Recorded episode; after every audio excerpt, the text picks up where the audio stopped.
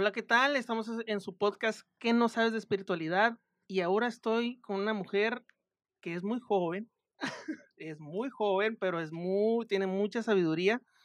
Y estamos con Brenda Soto. ¿Qué onda, Brenda? ¿Cómo estás? Ay, muchas gracias, qué bárbaro. Yo creí que ibas a iniciar felicitándome por el Día del Astrólogo, pero ese inicio estuvo mejor. Ah, hoy estamos en el Día del Astrólogo que cae en Día de Reyes. 6 de enero. ¿Tiene, 6 de tiene, tiene algo que ver, Brenda? Con, con... Sí, totalmente. Tiene que ver con que los tres reyes magos estaban relacionados con eh, ser eh, muy, muy diestros en, en la observación de los astros. Entonces, ah, ok. se guiaban por toda la parte de los movimientos astro, astronómicos y sabían interpretarlos con la astrología. Ok, ok.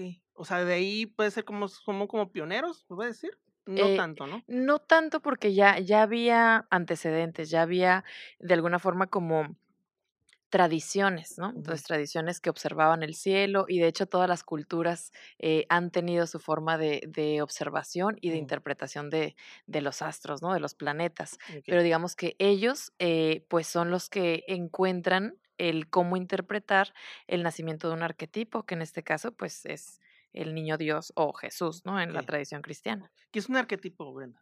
Eh, digamos que va a ser como un, un personaje que viene a dar información nueva al, al colectivo. Entonces, Alright, ok. es, es como toda- todas las características que se necesitan descargar, que necesitamos observar para nosotros entonces poder evolucionar. Entonces, por eso la observación de la vida de Jesús y hasta la fecha, ¿no? Entonces, Sí, la observación de. Buda, la observación de la vida de, eh, de Krishna. Entonces, todos estos personajes que dejan como cierta forma de impecabilidad, nos invitan a observarlos. Ah, ok, ok. Ujú. Platícanos un poquito de ti, Brenda, tus credenciales. A Mis ver. credenciales. Sí, Ok, sí. muy bien. Pues bueno, yo eh, estudié la licenciatura en docencia en idiomas. De hecho, ahorita que estábamos, este, ahorita que estaba llegando, llegué aquí a la UABC por, por ese eh, lado de, de idiomas, ¿no? Y yo, ay, mi alma mater, mi facultad. este, entonces, pues eh, estudié docencia en idiomas porque a mí el lenguaje siempre me ha sido de interés. De hecho, Claro. estudié esa carrera porque yo estaba muy involucrada en el tema de los sordos, ¿no? La comunidad sorda de Ensenada, eh, quería ser intérprete, hacía mis pininos ahí, ¿no? Este, con, con todo este tema. Entonces, esto de, del lenguaje que, que trasciende el silencio, ¿no? El poderse claro. Comunicar con, con estas personas y todo eso me encantaba. Entonces dije, ah, pues mm, docencia en idiomas, eh, maestra de español, puedo entonces generar ahí como un, un, este, em, un salto, ¿no? A, a profesionalizar la, la parte de intérprete, porque la carrera de intérprete me acuerdo que estaba muy complicada en aquella época. Ujú. Y em, ya que, ya que estaba en la carrera, pues me fui enamorando del italiano, entonces se me olvidó lo de la comunidad sorda. Soy media distraída, ese es mi problema. Entonces he tenido muchos amores a lo largo de mi vida por distraída. Entonces, ok, este, ok. entonces ahí es donde eh, me voy a, ya me gradúo, me voy a Los Ángeles, em, ocurren eventos, bueno, o sea, ahora sí que mis credenciales están revueltos con la Ah, parte este, eh, de vida personal, ¿no? Vida familiar. Entonces mi mamá enferma de cáncer eh, cuando yo estaba en la universidad y toda la familia empezamos una, un, un recorrido en cómo podíamos eh, sanar, ¿no? No nada más a mi mamá, sino cortar tendencias. Porque hay un, a- había un pronóstico muy fuerte de que somos cuatro mujeres en la familia, cuatro hermanas, y, y entonces la, la doctora, la eh, ginecóloga de mi mamá, le dice, como era cáncer de mama, decía que una de las cuatro segurito íbamos a tener cáncer. Ok. Entonces, ese era como una, una predicción muy Sí, fuerte, está ¿no? muy fuerte. Entonces nos volteamos a ver y decimos, chintrole, o sea, ¿a quién le va a salir la pelotita negra? Entonces empezamos a hacer recorrido de, a ver, ¿y la alimentación entonces cómo influye? ¿Qué podemos cambiar de esto?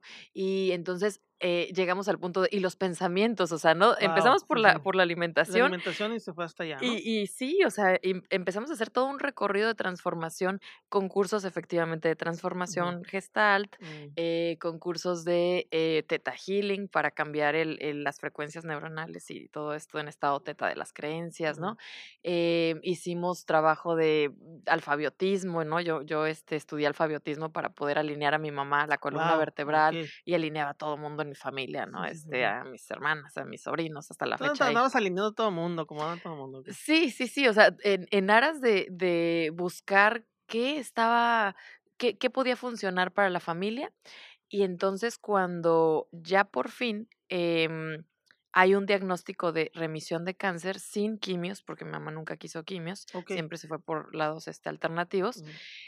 entonces todo parecía como de que, ah, bueno, ¿no? Yo ya me había graduado de la universidad, claro. ya este, estaba viviendo en Los Ángeles, estaba teniendo ahí como que ciertos, este, la crisis, la crisis de la famosa, ahorita vamos, si quieres, hablamos un poquito de los septenios. Ah. Entonces, eh, la crisis de la identidad de los 24, 25, ahí estaba yo como que, ¿no? Este, con todas las herramientas que ya tenía, como que no me hallaba.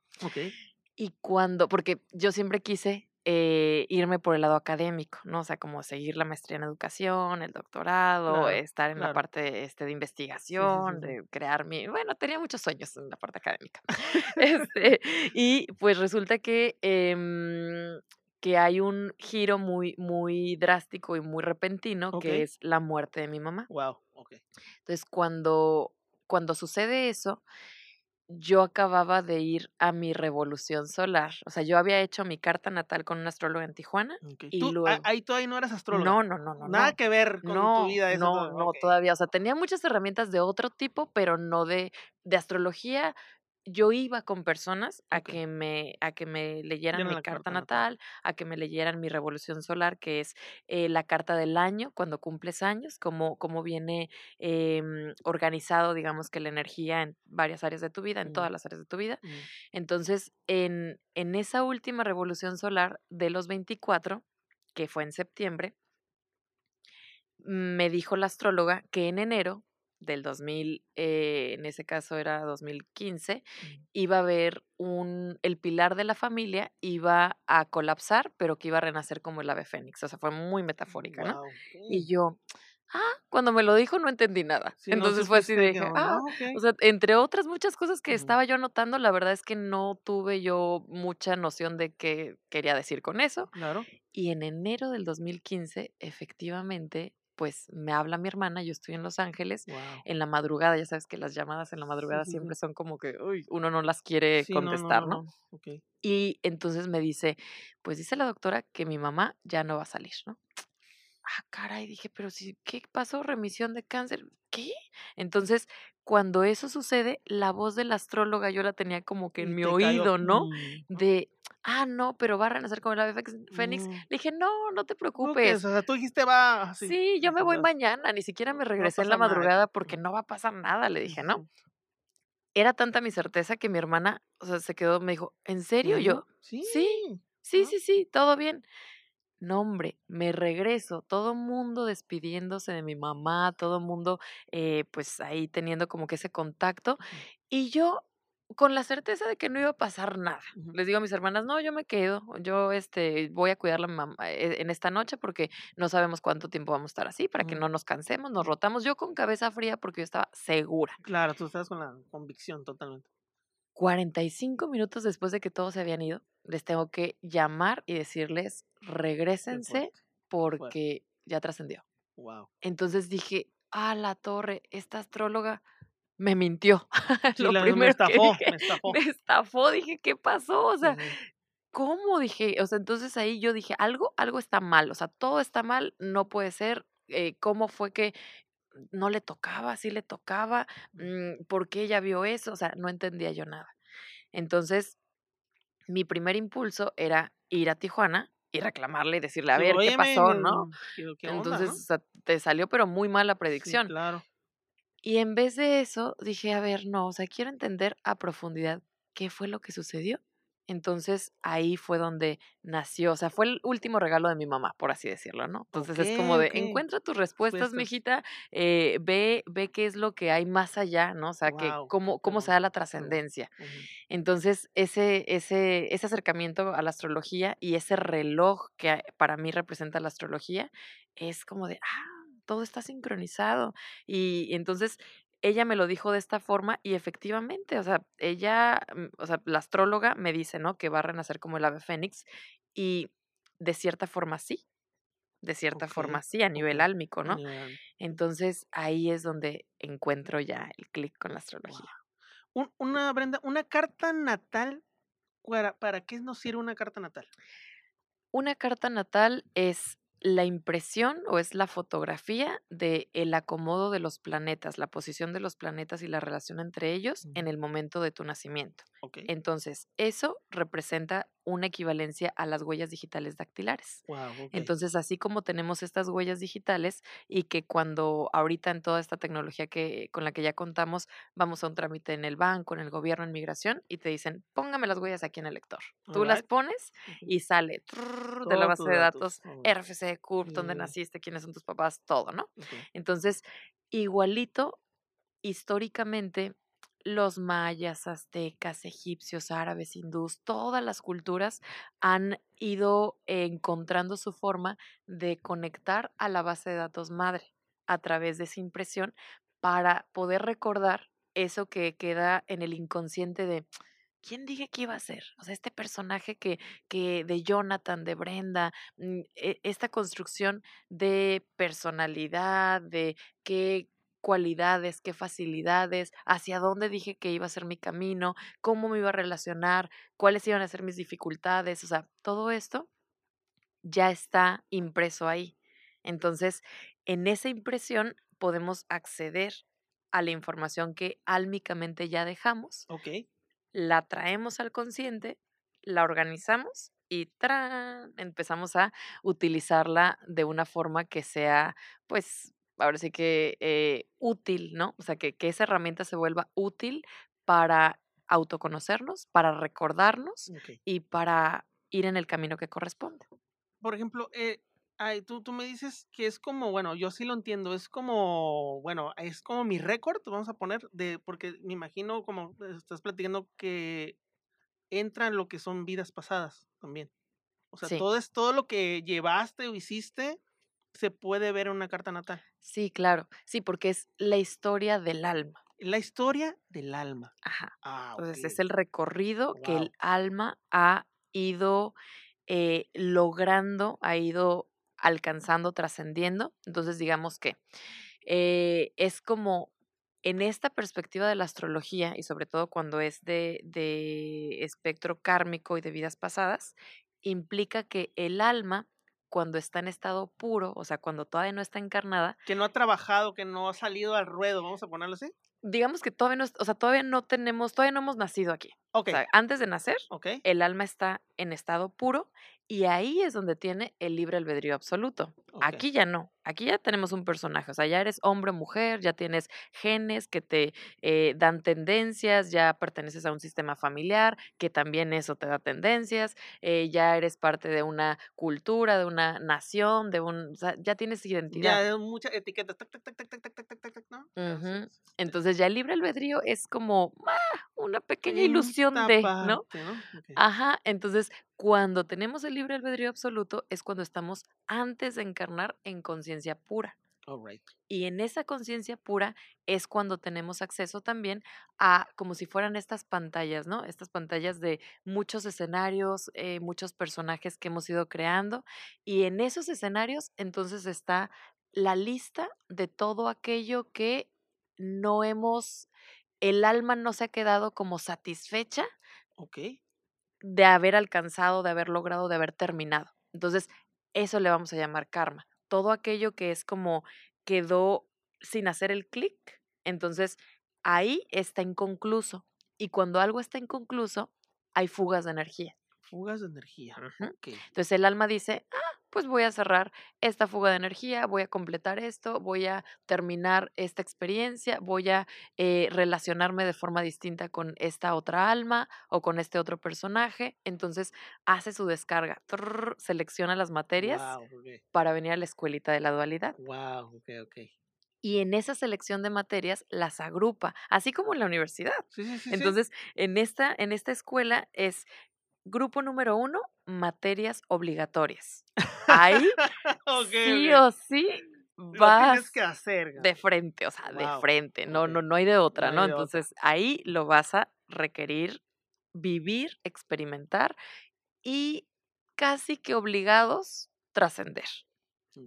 Que ahí tiene mucho que ver con la misión de vida. Entonces, la misión de vida es de frente, ¿no? O sea, la, la misión de vida se puede decir que, bueno, te toca esto y pues debe- debes esto y hay que hacer esto. O sea, es como, pues, o sea, la- lo que te tocan en, en este plano. O sea, cuando llegas en, en- en este momento, ¿no? La misión de vida va a ser un eje de aprendizaje. O sea, no es una cosa a la que llegar, porque es como de cuando llegan a, a, con, por ejemplo, a hacerse su carta natal conmigo, y es, pero ¿cuál es mi misión de vida? Bueno, es que la misión de vida no es el punto o No una, una cosa, no es una meta, es un camino. es un camino. Es un eje. Entonces es un eje porque se divide o, o más bien se conforma de nodo sur y nodo norte, que esos son opuestos complementarios. Entonces nos habla de dos energías que hay que equilibrar. Tus energías, all right. Ajá. O sea, no es si te, si te polarizas o te vas, te cargas a un lado, pues ya no estás. O sea, que es buscar un equilibrio. sí, o sea, la misión de vida siempre tiene que ver con equilibrar dos ejes. Ok, Ujú. ok, ok. Entonces, ese son el grupo de las obligatorias. El segundo grupo son las materias por niveles, así como las seriadas, que si no pasas, em, no sé, español 1, no te puedes ir a español 2, ¿no? Mm, Si ok. no pasas italiano 1, no puedes ir a italiano 2. Sí, tienes que pasar a fuerza por ese también, ¿no? Ujú. Para, para subir el nivel, vamos a ponerlo de ese modo.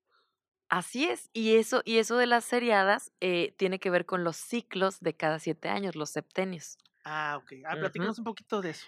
Eso tiene que ver con que en, en la astrología hay muchas formas de dividir la vida humana, que es como nosotros lo vemos lineal, ¿no? Entonces, lineal es como nacemos, tenemos un año, dos, tres, así, y lo vemos lineal secuencial. Ok. En la astrología, como es circular, como es esférico, entonces va a ser em, tu maestro en estos siete años de, de entrada, tus primeros siete años de vida, es la luna. ¡Pum! Y la luna va a ser el vínculo que tengas con tu cuidadora. Mamá, de preferencia, Ok. pero tu cuidadora Puede en ser caso, cualquier ¿no? otra persona.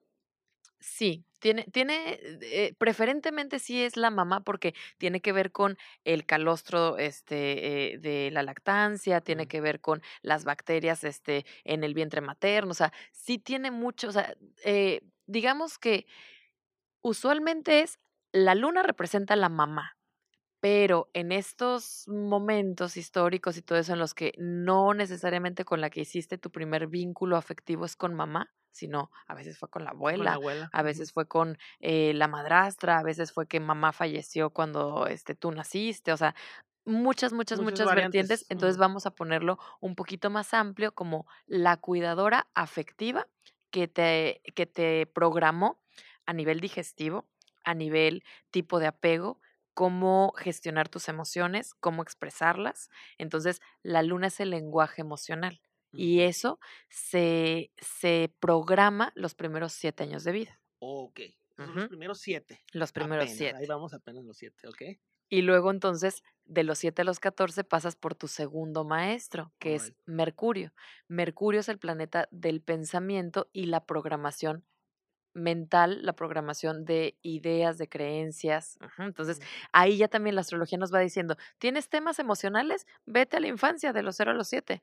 ¿Tienes temas de creencias que no puedes soltar, que te limitan, etcétera? Vete a revisar la etapa de los 7 a los 14 Los siete a los 14 Ujú. años. porque ahí es donde la voz de papá, la voz masculina, todo lo que papá decía o no dijo, ¿no? Entonces, esos contrastes de, ay, no, es que Jonathan es muy bueno para la escuela, pero er- malísimo para el Y fútbol. tuk, tuk, tuk, tuk, ¡Pum! tuk, se va haciendo, el, se va programando. Todo el tejido, todo, todas, las, todas las carreteras neuronales, ta, ta, ta, ta, ta, ta, ta, ta, ta, junto con los lentes que van a interpretar la realidad.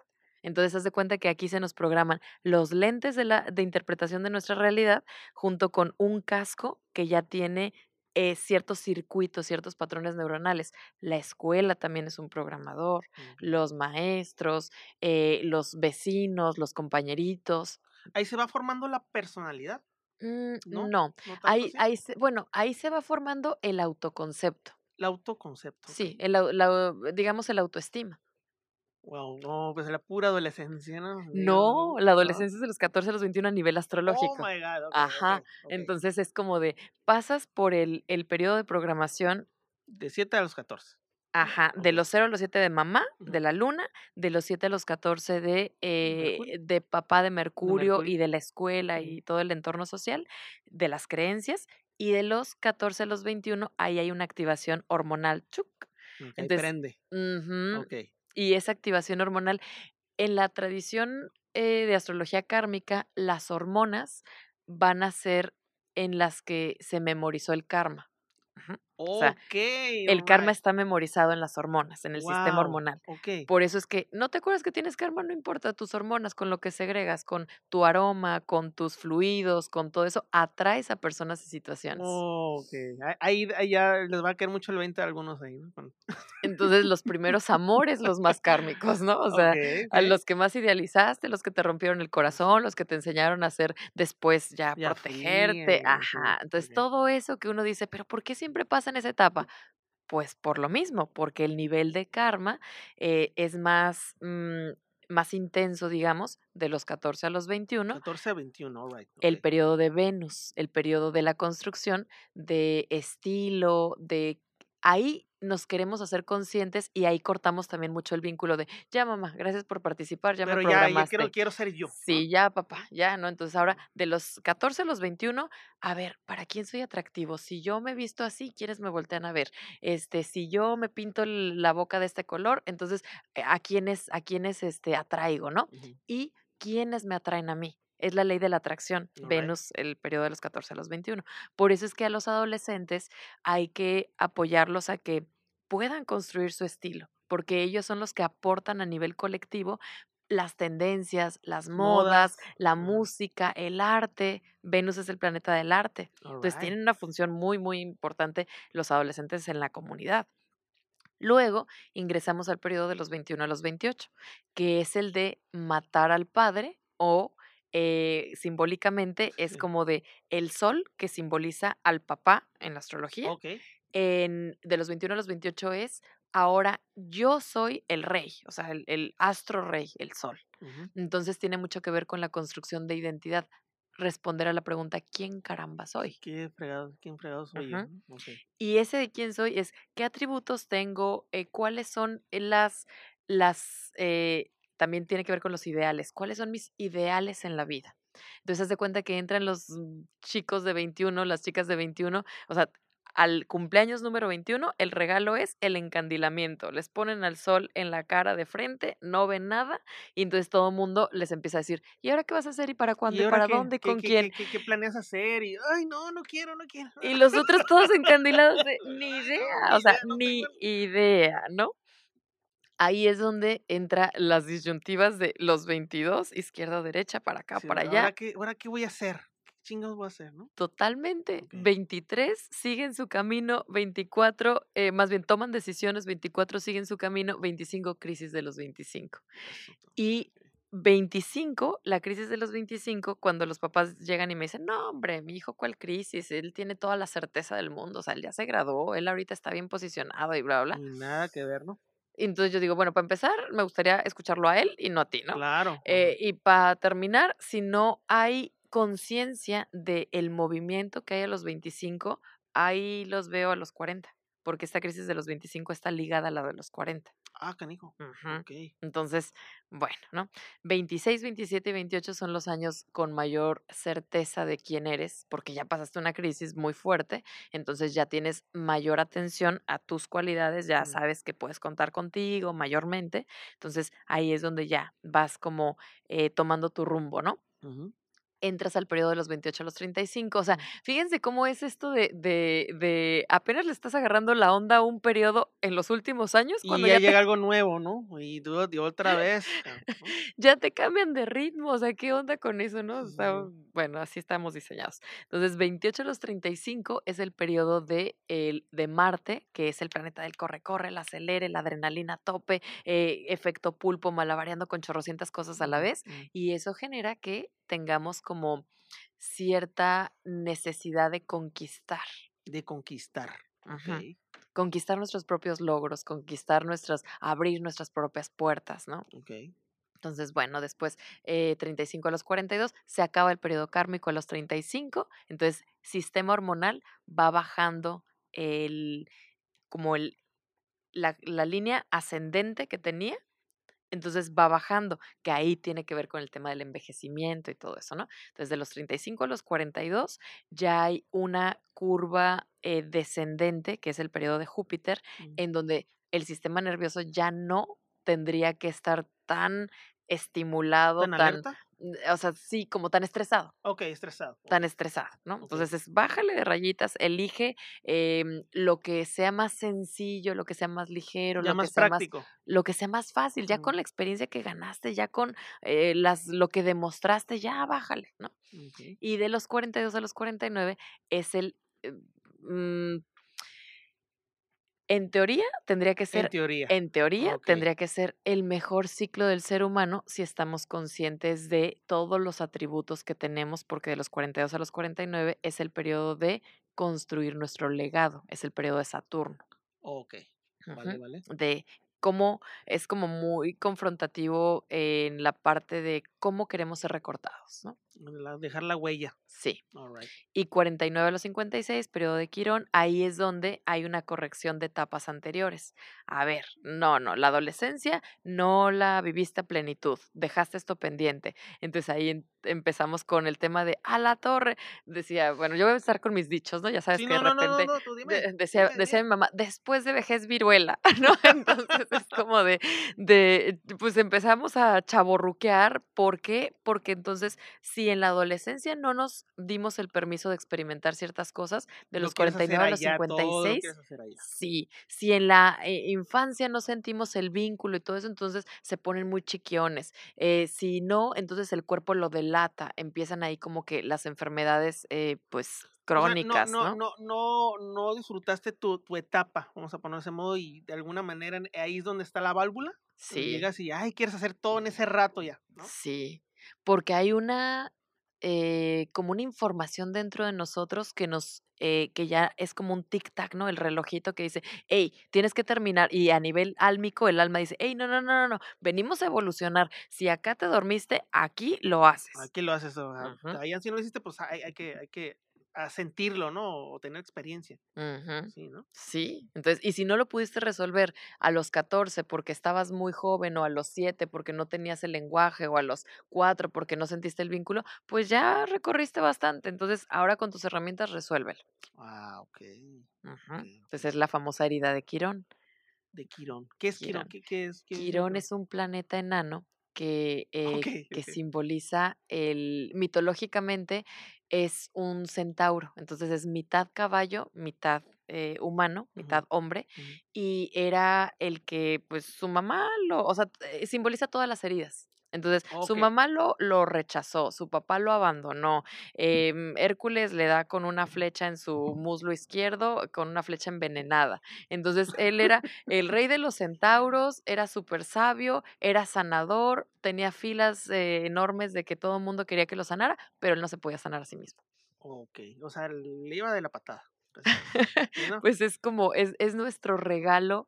Todos nacemos con una posición de Quirón en nuestra carta, entonces es nuestro regalo. A cada uno de nosotros nos dicen, esto es lo que tú vas a poder em, como sanar en otros, pero en ti no, Ah, hasta que lo masterices, ¿no? O sea, se puede sanar la herida de Quirón, pero sí es el que implica como una conciencia, un, un, un nivel de autoconocimiento bastante alto. Ah, ok, ok. Vale, vale. Por ejemplo, eh, el, el, el, el- la, ¿cuál es la, bueno, ya no vamos a decir meta, realmente el, el venir a, reencarnar, eh, pues estamos viniendo consecutivamente, ¿no? Entonces, el, el, ¿cuál es la, bueno, lo, lo voy a poner así para que se entienda, ¿cuál es la, la meta del alma de estar viniendo y viniendo y viniendo tantas veces? si en el plano de, de lo todo posible, ¿no? O sea, que es el, lo que podemos llamar Dios, podemos llamar la luz, eh, como la, la luz que todo lo tiene, que todo, que no necesita nada, no hay conciencia de la necesidad, no hay conciencia del cuerpo físico, no hay conciencia de nada, ¿no?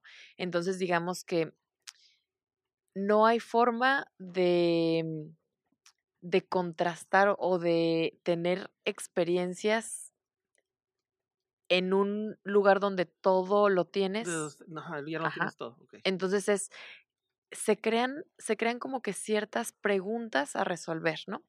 ¿Y cómo se sentirá tener un cuerpo? ¿Cómo se sentirá ser hombre? ¿Cómo se sentirá que ese hombre tenga el cabello chino? ¿Cómo se sentirá que ese hombre tenga el cabello lacio? ¿Cómo se sentirá que ese hombre conozca el amor? ¿Cómo se sentirá que ese hombre tenga un orgasmo? ¿Cómo se sentirá que ese hombre tenga algo que salga de él, un hijo? ¿Cómo se sentirá que ese hijo eh, crezca y lo haga orgulloso? Pero ¿cómo se sentirá que ese hijo se muera? ¿Cómo se sentirá que, ajá, entonces es Ok, ok. en el plano del el lienzo en blanco, donde todo es posible, donde todo se tiene, donde nada, eh, no, no hay, no hay contraste, no hay, no hay obscuridad, no hay noche, no hay frío, No hay no hay dualidad, no hay nada. nada. Entonces, desde ese plano de del todo eterno, todopoderoso, es donde se crea la oportunidad de que conozcamos nuestra esencia divina en contraste, porque si no nos idealizamos. Ok. No, o sea, idealizamos que podemos ser siempre buenos Mm. hasta que aparecen las lecciones en las que dices, ah, aquí no soy tan bueno, ¿no? que, son bastantes veces eso que pasa. Sí, entonces el alma viene a crear experiencias para responder a esas, O como a sea, esos cuestionamientos esas o a esas... curiosidades del alma que, ay, ¿cómo se sentirá así, no? Entonces, y más que curiosidades del alma, es como un amor infinito de decir, "Mm", o sea, yo, o sea, por eso ahí es donde entramos en esa conciencia de, "Ay, ¿cómo que la unidad? ¿Cómo que todos somos unos? Y yo siento que yo tengo un cuerpo y nada que ver con el cuerpo del otro, ¿no? A nivel luz, es una sola luz que simplemente vibra en expansión, contracción, expansión, contracción. Y en esa expansión, contracción, crea distintos, de esa misma luz, distintos rayos. Y en esos rayos Que parece que son individuales. que parece Que, que, parece son individuales y que como son, eh, digamos, tan energía nítida, pura, son, van bajando dos, Mm. 4, 8, 16, 56, etcétera, y todos se reflejan mutuamente. Todos son así, exactamente igual hasta que pasan el sistema solar. Cuando pasan el sistema solar, ya crean características, ya hay colores, ya hay números, ya hay eh, morfología, ya hay eh, todas estas figuras, ¿no? Entonces, lo que no hay en el plano del todo posible es solamente luz blanca. Ok. Entonces, luz blanca iridiscente que vibra, que es etérica, que todo lo tiene. Ujú. Entonces, va creando planos y esos planos de conciencia son los que en el sistema solar se quedan como base de datos, guardan la información. Cada vez que un rayo de luz puro, nítido, pasa por el sistema solar, crea un personaje. Y ese personaje no nada más, o sea, la Tierra es uno De los de las escuelas. Claro, entonces la escuelita de la dualidad. Pero están los otros planetas que también tienen sus características, también tienen sus formas, también tienen, eh, mientras más alejados eh, del Sol, pues obviamente es más oscuro, ¿no? Mientras más eh, cercano al Sol es más luz, pero también más calor. Entonces, todo esto que nosotros a nivel álmico vamos creando eh, son planos, ¿no? Y entonces todo lo que, lo que eh, vemos en, en las novelas, en las novelas digo, no, no en las novelas de Sí, Televisa, de sí, este, no, no, no, no, me no, refiero a eso, no. ¿no? Ah, ok. No, digo que también es el drama personal de cada uno, ¿no? Este, pero La Rosa de Guadalupe, ese Sí, sí, tipo de sí, sí. cosas. Pero no, no, me refiero como a, a a los géneros, ¿no? Géneros de novelas, géneros de ciencia ficción y todo eso, todo existe, todo existe. El que nosotros podamos eh, traerlo a la conciencia, ponerle formas, recrearlo, es porque todo eso existe. Y en el sistema Ok. solar está, em, es como el regulador, es el gran reloj. Y es el que nos dice, sí, pero vienes a crear una experiencia, pero tampoco te vas a tardar 800 años, Sí, mijito. no, A no, ver, no tanto, pues. 56, Sí, sí. 82, Y ya vámonos. 90 y tantos, ¿no? Sí, sí, sí, claro. O sea, o sea que no nomás reencarnamos aquí. este- o sea, estamos, o sea, estamos brincando en cada planeta o en otra galaxia, se puede decir, o Pues es que para el alma todo es posible, es la materia prima de todo. Entonces, esa materia prima de todo genera que haya múltiples y no nada más en, o sea, tú dices, ah, este rayo de luz, digamos que, digamos que el, el digamos que otra vez, no, ¿no? no, no, dale. Este, es que ya me emocioné. Sí, tú dale, dale. Entonces es como la, la, el rayo de luz que es nítido y que es esencia pura y que tiene toda la, la concentración de energía para crear lo que sea. Entonces viene y ya empieza a tener eh, prismas, por ejemplo, prismas de diferentes colores, de diferentes formas. eh, esas formas, pues aquí en el, en el sistema este, solar de nosotros y aquí en el, en el planeta Tierra, pues va a tener que tener ciertas estructuras, ¿no? Eh, de luz para poder, los átomos, eh, las moléculas y todo eso, para poder tener la experiencia de aquí, holográfica de aquí. Claro. Entonces, eh, todo eso crea eh, formas de comunicar. Entonces creamos lenguajes y lenguajes que no nada más tienen que ver con eh, el, el hablado, sino lenguaje de color, lenguaje este, de fisionomía, lenguaje de, de todo tipo, ¿no? Lenguaje de la naturaleza. Y ahí es donde se va densificando. Entonces necesitamos encarnar, necesitamos como generar densidad para poder tener todas estas formas. Porque la luz, pues es ligera, es, muy, es... es muy ligera, no se, no se, no se, pues no se junta tanto como, vamos a poner en la tercera, que estamos en la tercera, que, que ya se hace más, más compacto, ¿se puede decir? sí. L- Y lo que sucede cuando se densifica, que hay una, em, como una desconexión con la memoria.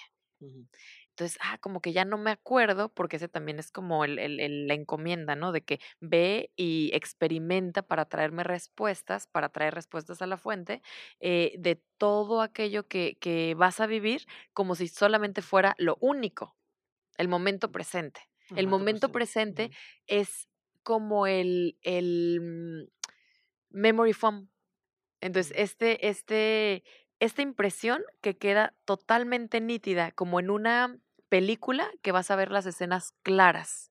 Cuando no estamos en el momento presente, no generamos escenas nítidas. Cuando regresamos a la fuente y vemos la, la película que borroso, creó borroso. Jonathan Brenda, ¿qué ¿Qué, rayos sí, hizo ahí? no? ¿qué? Porque el pensamiento estaba Estaba para allá, estaba creando una, una burbuja, digamos, ¿no? La emoción que estaba segregando y todo eso lo estaba llevando hacia esa dirección y su cuerpo se estaba moviendo para allá. otro lado. Ah, caray. Entonces, ahí es donde dice, no, no, no, a ver, corte, vamos a grabar otra vez. Ah, ok.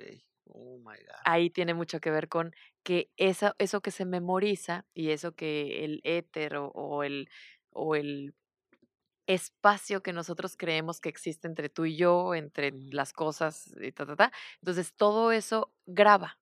Ok. Ujú. Entonces, estamos grabando cuando estamos despiertos, cuando estamos dormidos, cuando estamos respirando, cuando estamos pensando. En cada momento estamos grabando.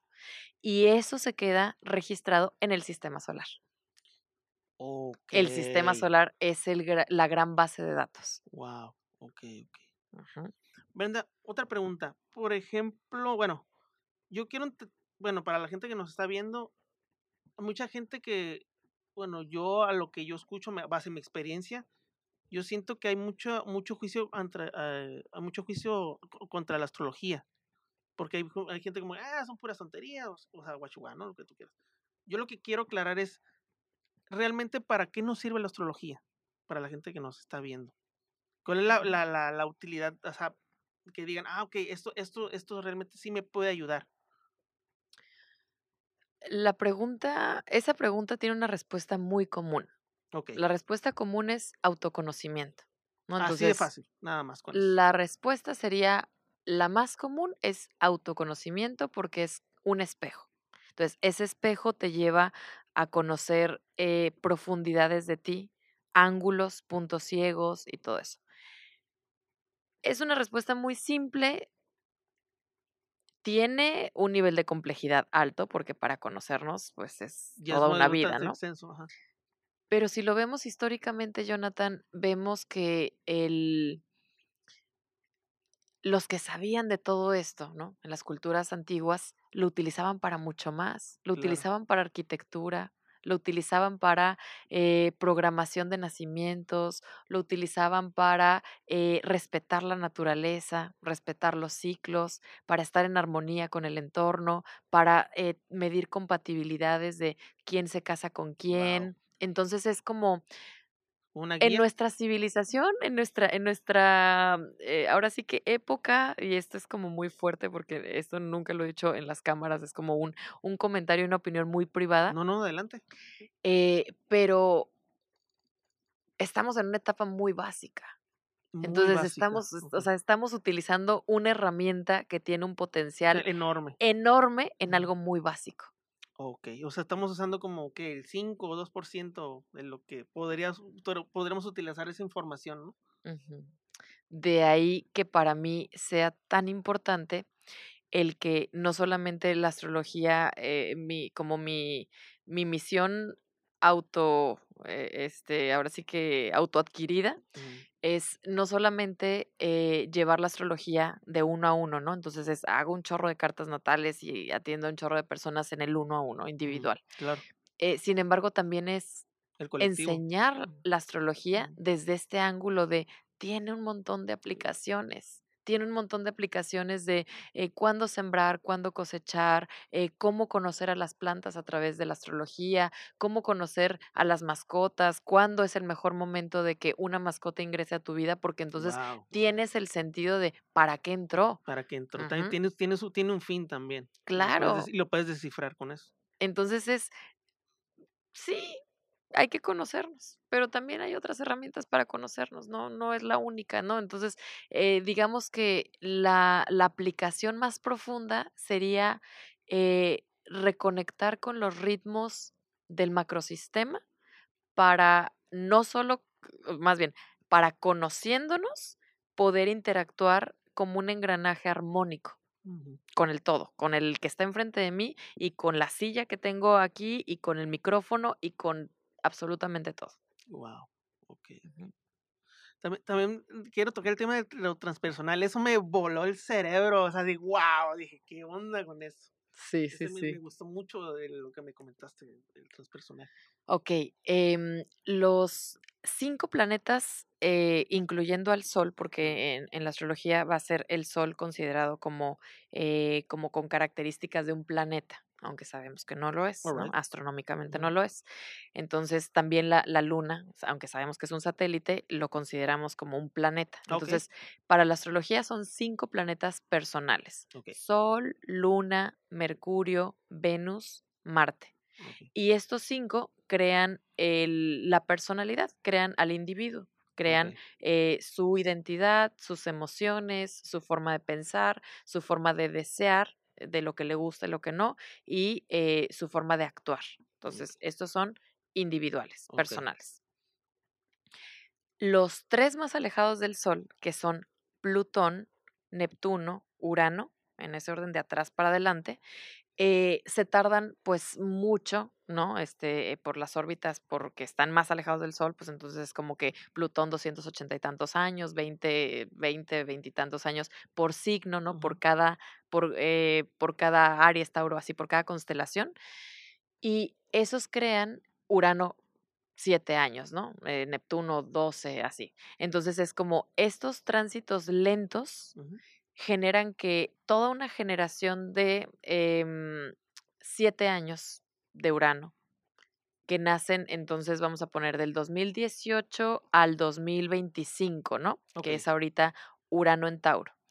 Todas las personas que nacen, todos los niños, los bebés que nacen del 2018 a 2025, comparten una forma de eh, conectar con los recursos Tauro, que son los recursos eh, económicos, materiales, el valor, eh, la autoestima, la seguridad, dónde poner su autoestima, dónde poner su seguridad, dónde poner su dinero.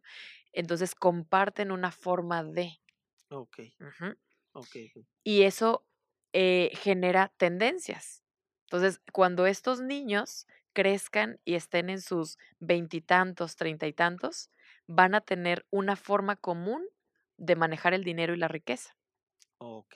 Entonces, toda, esa, toda esa generación tiene eso en común. Sí. Alright. Entonces, así pasa también con Neptuno. Ahorita Neptuno en Pisces, ¿no? Entonces, eh, en esos 12 años que, que ingrese, o, o más bien que recorra el planeta ese signo, da características de lo que se nota en las generaciones. Ah, ok. Y lo que se nota en las generaciones es, ya que pasaron las generaciones, vemos cómo funcionó eso.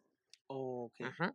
Entonces es como de tú, por ejemplo, ¿no? Que, que si Plutón en Escorpio, creo que sí va, Sí, Plutón sí, en sí. Escorpio Ajá. habíamos quedado, entonces eh, yo también, ¿no? Entonces es como eh, el, la, la generación que nacimos con la posición de Plutón en Escorpio. ¿De, de fecha qué fecha es tengo- Ay, y dejé mi celular ahí, porque ahí sí me agarras en, en Bueno, pero de- me- bueno, igual olvida, ajá. Pero por ejemplo, tú eres del de Ochen- mil, 85. del 85, yo soy del 89, este, muchas gracias.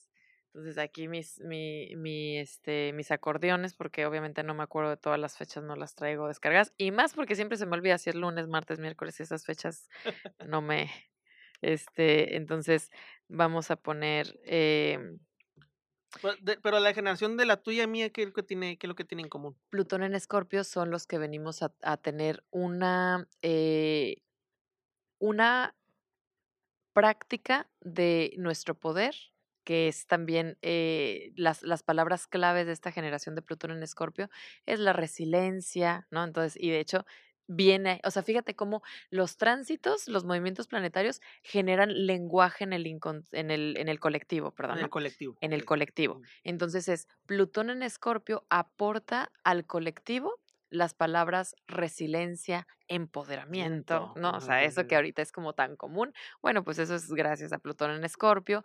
Eh, el tema también de lo tabú y la sexualidad que ahora se puede hablar de una forma mucho más Más libre. explícita, ¿no? En la mesa, con la familia, con la Ya no tele sé, ¿no? Ya no sé, ¿no? que ya no hay tanto, tanta este, parte de, de escandalización y todo eso. Entonces, em, tiene, tiene, em, tiene que ver con que cada generación, y si me hubiera venido preparada, hubiera traído mi tablita ahí para este, irselas enseñando, pero no me la traje. Entonces, eh, irles enseñando cómo cada generación, ¿no? Lo que decimos, ah, la generación de los sesentas, cómo es que hicieron toda la revolución, ahí medio hipizones y este, la, el contacto con las plantas sagradas y ta, ta, ta. Este, entonces todo eso marca marca tendencias, marca tránsitos de los planetas más alejados. Entonces, por eso son, ah, pero todo desde los cincuenta y tantos hasta los sesenta y tantos, ¿no? Ok. En 1950 y tantos hasta 1960 y tantos. Entonces, todo esto em, nos une en una misma misión. Dice, tú y yo que venimos con esta misma posición, aunque tengamos personalidades súper diferentes, diferentes. y tú me lleves tres años o seis, estamos eh, aportando desde nuestro ángulo, desde nuestra familia, desde nuestra formación, esto al colectivo. El venir a transformar el cómo nos conectamos con la sexualidad, con el empoderamiento, con la resiliencia, con los miedos, Ujú. cómo podemos ir también em, describiendo o conociendo los miedos, ¿no? Ujú. Ah, pues que si los miedos a, ya salieron un chorro de, de que si a los, a las formas, fobias, un chorro de Un fobias, ¿no? chorro de fobias, Este, ¿no? que Sí, si a las formas que tienen círculos de no sé qué, que si a las formas que tienen como este granitos, que si bla, bla, bla, ¿no? Entonces, esa es la aportación de Plutón en Escorpio. Alright, ok, ok. Ujú. Y por ejemplo, los, los que siguen, lo que, los que seguirán de nosotros, Entonces es Plutón en Sagitario. Plutón en Sagitario. Y ahí Plutón en Sagitario son los que ahorita andarían como en los 20, eh, eh, están, no, es que necesito la tablita porque ahí sí les quedo mal y, y voy a decir este, locuras, entonces no quiero decir locuras. Este, em, pero la siguiente generación, que es. Plutón en Sagitario, eh, tiene más que ver con el transformar la mezcla de culturas, la mezcla de idiomas, ¿no? Entonces, que si antes culturas cerradas, ¿no? Que solamente se casaban con este grupito, que no, este, no se les permitía em, acceder también eso, acceder a un tipo de conocimiento que antes estaba resguardado para unos pocos. Ah. Sagitario es el, el conocimiento filosófico, es toda esta parte de el, el, entendimiento de la vida, el gran esquema de las cosas. Entonces, antes eso era eh, para algunas, algunos grupos de estudio, para algunos estatus sociales, para algunos privilegiados. Plutón en, en Sagitario es como para todos. Ahí. Órale, órale, ahí va. Ujú. Ok, Entonces ahorita tenemos la libertad de estar hablando de estos temas, tú y yo, ¿no? Ah, claro. Simples hijos Sí, de sí, que nos vecinos. anden correteando, ni nos, Ni nos persigan de nos nada, persigan. ajá, ni nos quemen. ¿no? Ah, ok. Entonces, entonces en, en- en- en esa- esas etapas for- forman las, las, las generaciones que ya conocemos ahorita, ¿no? Sí, sí, sí. Y no te, no terminé con el tercer grupo, que el tercer grupo, entonces dijimos el, el grupo de las obligatorias, donde está el eje de la misión de vida, el grupo de las seriadas, que entonces son los septenios, ¿no? Entonces cada siete años, y el grupo de eh, los, las optativas. ok, No todos venimos a todo. No todos venimos a casarnos, no todos venimos a tener hijitos, no todos venimos a eh, su- ser super empresarios, millonarios, este, de de la élite, de no sé qué. O ujú, sea, no todos venimos a todo. Entonces, el alma selecciona y prioriza y dice, estas son las, las experiencias más importantes y ahí es donde hay un entendimiento. Cuando tú ves tu carta y dices, ah, bueno, es que no, no he logrado esto, no, pero no te No, no te, corresponde en esta encarnación. Relájate, ¿no? Ya lo hiciste en otra, ya lo trascendiste o lo vas a hacer en la próxima, ¿no?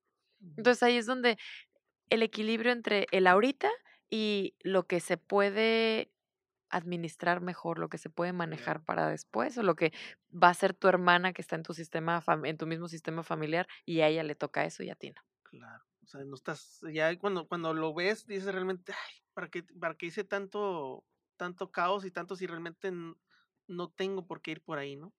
Exacto. O sea, es una, es una, o sea, te ayuda mucho para la guía, lo, lo- lo que realmente vienes a hacer, ¿no?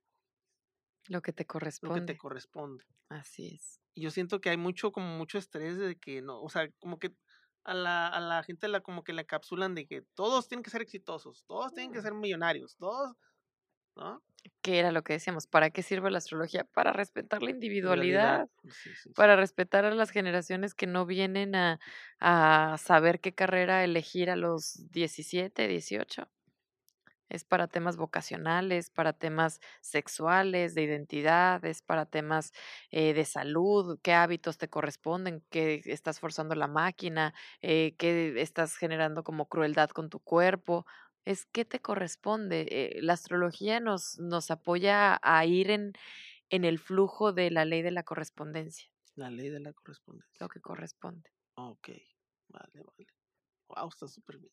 Sí, o sea, ya, ya, ya lo dices, lo entiendes y dices ya.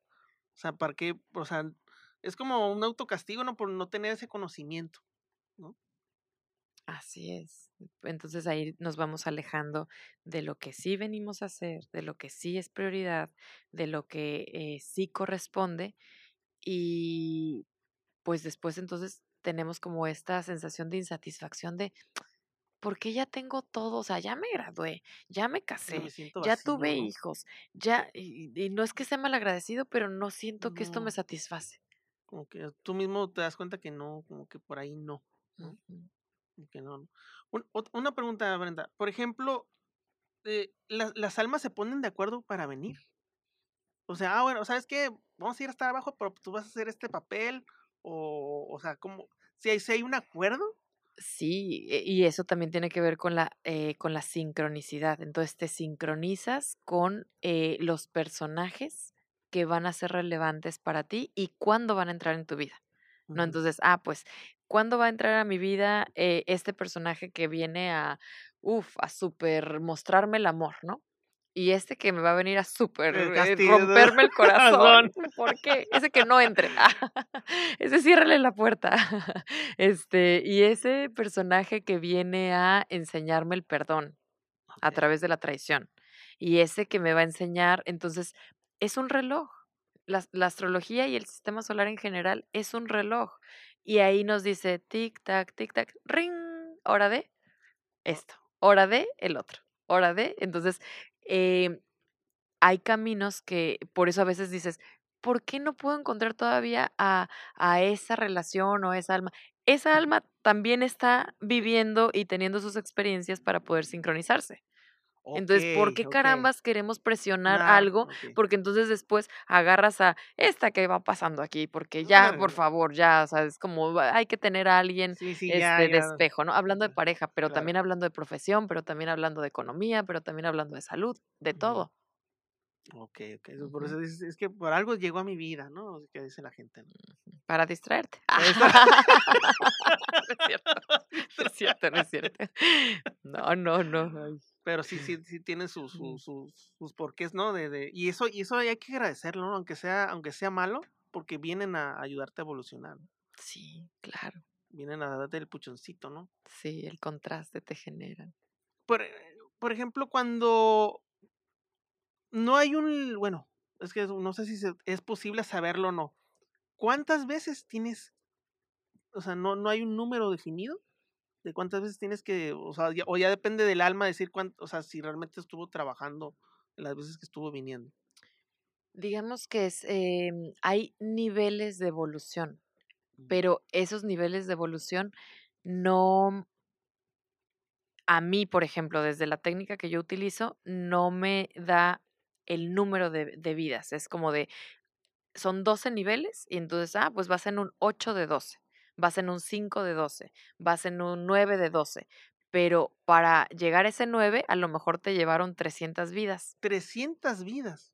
Sí, o sea, o a lo mejor te llevaron, Wow. eh, no sé, diste saltos así impresionantes de, de ordenamiento y de, y de como esta, em, este compromiso de venir a cumplir lo que corresponde y entonces te llevaron, no sé, 12. O sea, O sea, como, por ejemplo, cuando haces la carta natal, ¿sabes cuántas veces? Yo puedo saber con eso cuántas veces ya vine, no necesariamente. niveles, niveles de evolución, Los niveles de evolución sí, pero las vidas no se yo saben. no, o sea, Ah, yo no lo, yo no lo, yo no manejo esa, este, esa técnica en, en el tipo de astrología que, que trabajo. Hay personas que sí tienen una facilidad, por ejemplo, un, este, un chico con el que eh, yo me atiendo, ¿no? Yo voy, él tiene la facilidad de, de percibir, de leer en la energía de, de los campos áuricos y todo eso, el nivel de vida. Entonces, él sí, pero yo con la astrología no, no he tenido la herramienta certera. Entonces, como no es un cálculo certero para mí, no lo manejo. Ah, ok. Para mí. Sí, sí, A claro. lo no, mejor Pero sí otro sí es, astrólogo, sí es posible sí, saberlo, ¿no? sí, sí, Sí. sí, sí, sí. Entonces, a lo mejor otro astrólogo con otro tipo de técnicas y otro tipo de cálculos sí lo puede saber. Ah, Yo no, otra persona a lo mejor sí. Ah, ok, ok. Vale, Entonces, nos, me dijiste que nos quedamos en... Los tres, ya hicimos los tres. Entonces es el obligatorio, que tiene que ver con el eje de emisión de vida, el em, por niveles, que son los Ujú, septenios, ujú. y el tercero que tiene que ver con lo que es optativo y lo que te libera de no sentir una carga de, ay, no he logrado esto y no he logrado el otro. A ver, para empezar, eso ni era parte del plan, eso ya es aquí construcción social. Socialmente tendrías que, deberías de, a El nivel deberías, álmico, es el no. deberías. Ni siquiera era parte de tu plan, no lo consideraste. Entonces, ahora lo quieres contratar, enfócate primero en atenderlo primero, lo que sí es prioridad, lo que sí es parte de tu plan, y lo otro entonces es como complemento. Ah, ok, ok. Sí, pero yo me, yo me refería a la formación del personaje. Ya ves que venimos en los planetas personales y después en lo que son este... Trans, transpersonales. Bueno, es que me salté los, los dos de Júpiter y Saturno que son sociales. Ajá, so- ajá, er- eran los, los- me dijiste cinco, los cinco personales y eran los otros que eran este... Tres, tres este, transgeneracionales. ¿Neptuno? O, que sí, No, no, de generación. era- que eran este, que eran en, en, en com- en comunitarios, pues sí, los, eran persona- cinco personales y, y los demás eran el- que eran los más alejados, que eran... Sí, o sea, das de cuenta, cinco personales crean la construcción de la personalidad ujú, del personaje, el personaje. dos que son los intermedios entre los personales y los generacionales o transgeneracionales, Generacionales, ok. que es Júpiter y Saturno. Entonces, Júpiter y Saturno eh, son las columnas que para comunidades mm, ajá, como masónicas y todo eso, serían como la columna del rigor y la columna de la bondad. Entonces, Wow. Saturno, y son las columnas del templo de David y todo esto, ¿no? Entonces, es Saturno y Júpiter. Saturno es el principio de contracción, Júpiter es el principio de expansión. Expansión, contracción, expansión, contracción generan la vida, ¿no? wow. Entonces, eh, estos eh, son los que nos llevan a ver, estos dos son los que reparten la riqueza.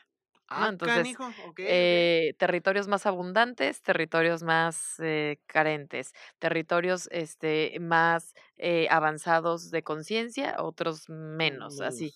Entonces, estos okey. 2 eh, manejan las formas sociales.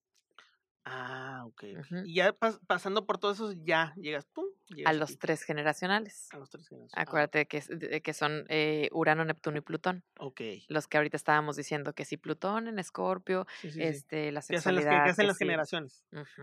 Así todo todo to toda el alma pasa por ahí para ir como ir for formando el el muñequito, ¿no? Ujú, y eso da facciones. Entonces, la forma de tus ojos, la fisionomía, eh, está se puede ver en la en la carta natal. De hecho, hay hay una técnica superlinda que es, eh, ves la carta de alguien, no ves a la persona, no sabes quién es la persona, nada más Ah, sí okey, lo vas lo vas a descifrar con la pura ¡ay, Claro, entonces, ¿qué qué altura tendría? ¿Qué tipo de ojos? ¿Qué tipo de cabello? ¿Qué tipo de? O sea, con la carta se puede se puede armar un un personaje porque el los ojos, o sea, todo toda la fisionomía viene repartida en la carta.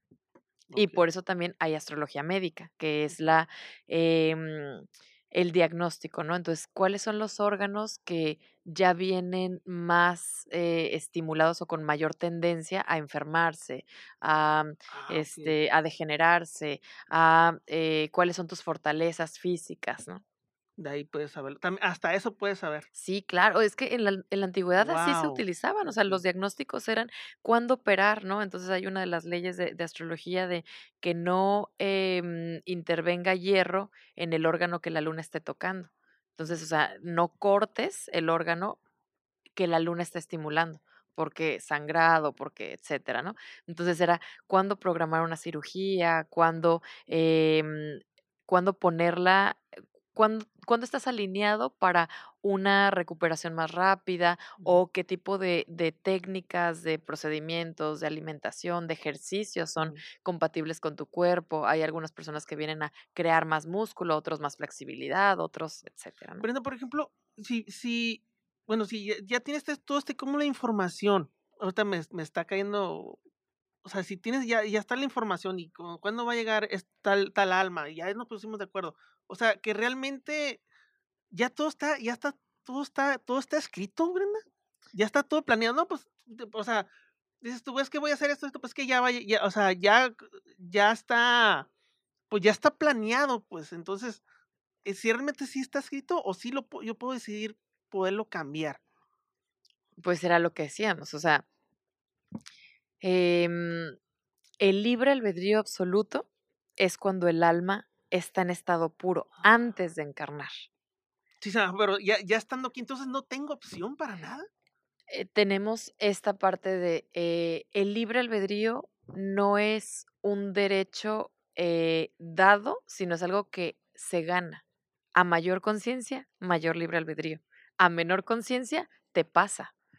O sea, no no te conoces, no estás consciente, esa es la el que es lo que también siempre digo, o sea, una persona que no tiene, em, un nivel de autoconocimiento, eh, b digamos que, mm, o sea, que no se conoce a sí mismo Que no sabe nada de él, pues, ajá, sí, es lo más fácil de predecir. Entonces, es como ves tu carta y le dices: "Ah, claro, a los 30 te vas a casar, este, a los 38 te vas a divorciar, a los ta, ta, ta". O sea, esto es por destino, por flujo natural de las cosas. Ahora, ¿te vas a conocer? Si te vas a conocer y estás comprometido con la armonía de los vínculos, con eso que iba a ser que te divorciaras, ¿lo puedes aprender de otra forma? Ah, bueno, entonces ya no es predicción. Entonces, sí lo puedes evitar, pero implica ajá. implica ir a la búsqueda Implica que hay compromiso contigo mismo. Si no, entonces, la vida está diseñada para ser la escuela perfecta. Entonces, es la escuela que nos va a dar las lecciones que que el alma generó contratos, generó ya alarmas. Esto lo voy a aprender sí o sí. Ah, bueno, ¿lo aprendes porque vas con los ojos cerrados y te vas a estar topando con lo mismo y chocando y pegando en la frente, Mm. o tienes otra forma de de aprenderlo? Si tienes otra forma de aprenderlo, Mm. okey, apréndelo a tu manera. Si no, no te preocupes, la vida te lo va a enseñar. Okey, okey, entre entre más conocimiento tengo, más opción de cambiar. Sí, y eso se gana. Si no nos tropezamos con la misma piedra, ¿por qué? Porque no vemos la piedra. Mm, ah, ok. Vale, vale. Pues muchas gracias, Brenda. No, hombre, con por- mucho por darnos gusto. una cátedra. Fue una embarradita nada más, ¿no? No, pues es que aparte hoy es día del astrólogo, no me felicitaste en No, no, no, no, cámaras. yo insisto, yo insisto. Muchas gracias, mi Y gracias por acompañarnos. Este, suscríbanse al canal. eh, cualquier duda que tengan, este, pueden escribir abajo. Este, voy a poner el enlace de, de- de tus redes sociales para que te puedan buscar. Y este, y muchas gracias. gracias, Muchas gracias, gracias a ti, gracias a ustedes.